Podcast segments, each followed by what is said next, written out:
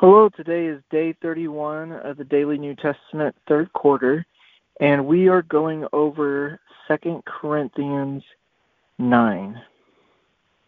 There is no need for me to write you about the service to the saints, for I know your eagerness to help, and I have been boasting about it to the Macedonians, telling them that since last year you and Achaia were ready to give, and your enthusiasm has stirred most of them to action. But I am sending the brothers in order that our boasting about you in the matter should not prove hollow, but that you may be ready, as I said you would. For if any Macedonia come with me and find you unprepared, we, uh, not to say anything about you, would be ashamed of having been so confident. So I thought it necessary to urge the brothers to visit in advance and finish the arrangements for a generous gift you had promised. Then it will be ready as a generous gift, not as one grudgingly given. Remember this whoever sows sparingly will also reap sparingly, and whoever sows generously will reap generously. Each man should give what he has decided in his heart to give, not reluctantly or under compulsion, for God loves a cheerful giver.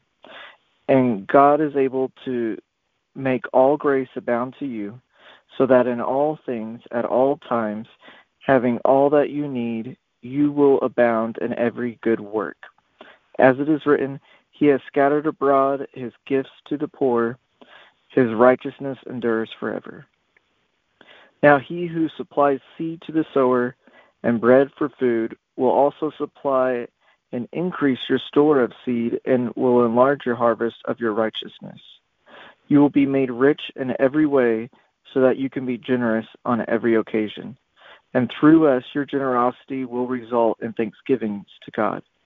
This service that you perform is not only supplying the needs of God's people, but it is also overflowing in many expressions of thanks to God.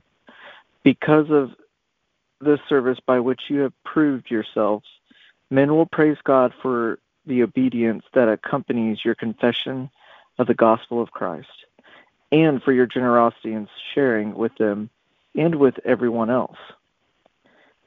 And in their prayers for you, their hearts will go out to you because of the surpassing grace God has given you. Thanks be to God for his indescribable gift. Father, thank you for giving us the perfect example of what it means to not give sparingly. You withheld nothing from us. You gave us your son, your only son. Um, and Jesus gave of himself to us. So you, you all gave us the the perfect example um, of what we should do with what our heart should be towards giving.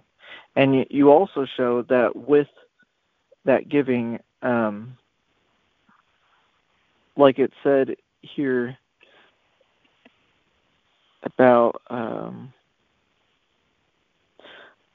and it makes all grace abound to you so that in all things at all times you have everything you need and in every good work. And i mean that pretty much to me describes jesus' whole ministry. Everything he needed everything was ready uh, everything was able to be taken care of. And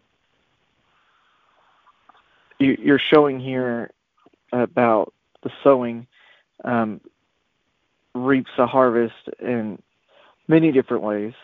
Um, I think I remember Jay talking earlier about how you can, you know, sow energy or sow time or money or uh, encouragement and different things like that. And I ask that you help us to see that. Help us to see different areas you want us to sow.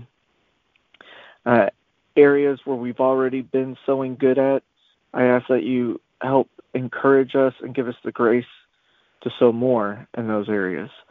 And in areas where we haven't sowed, I ask, Father, that you help spur our hearts to see those areas and to be willing to accept your grace to move forward in those areas to sow more so that uh, in all uh, and all good works it will uh, the sowing will be uh, abounded.